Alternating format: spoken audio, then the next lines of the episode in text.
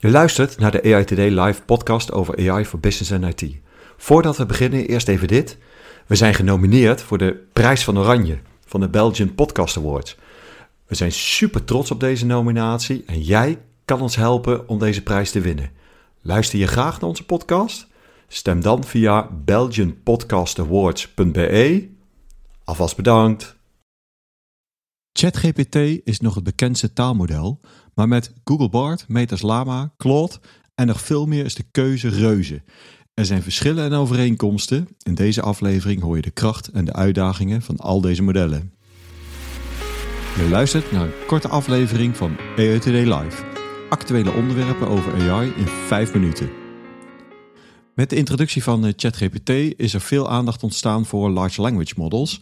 Maar ChatGPT is niet het enige large language model dat beschikbaar is. Er zijn inmiddels diverse grote taalmodellen op de markt van verschillende leveranciers. En het lijkt wel alsof je voor de neus van een etalage van een snoepwinkel staat met je neus er tegenaan en je de keuze hebt uit allerlei lekkernijen. Maar je moet wel opletten wat je kiest. Kijk, deze keuzevrijheid is goed, want iedere leverancier heeft andere voorwaarden voor het gebruik van hun modellen. Dit kan zelfs verschillen per modelversie. Zo heeft GPT 3.5 andere voorwaarden dan GPT 4 van OpenAI. Het is dus zaak goed op te letten welk large language model je kiest. Tenminste, welke leverancier, welk model. Mag de leverancier bijvoorbeeld jouw input gebruiken om de modellen verder te trainen? Ook kun je nu kiezen voor open source uh, versies. Je bepaalt dan zelf wanneer je een nieuwe versie implementeert en wat er met je data gebeurt. Nou, deze krachtige modellen kunnen enorm veel taken uitvoeren, waardoor veel bedrijven zich afvragen of en hoe ze deze technologie kunnen inzetten. Large language models kunnen bijvoorbeeld realistische en diverse synthetische data genereren. En dit kan helpen bij het trainen van AI-systemen.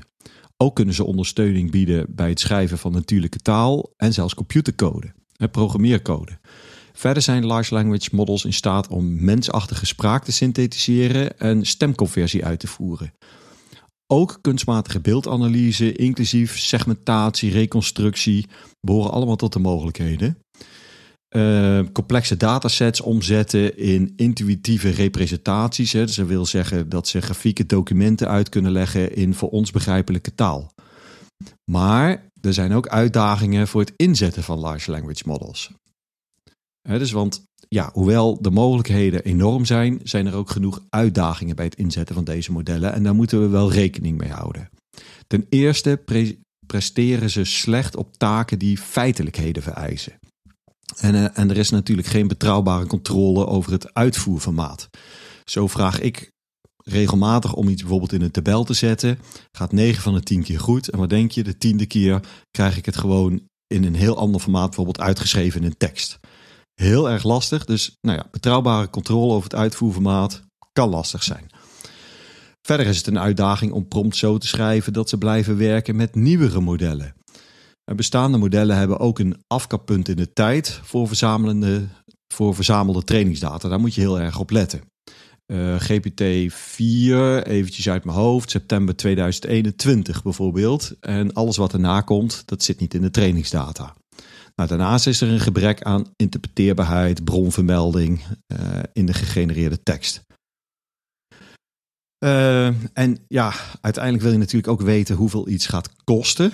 En is het lastig om operationele kosten van deze modellen in productie in te schatten. Nou, dit beperkt soms de breedte van de inzetbaarheid. Dus daar moet je echt wel uh, rekening mee houden.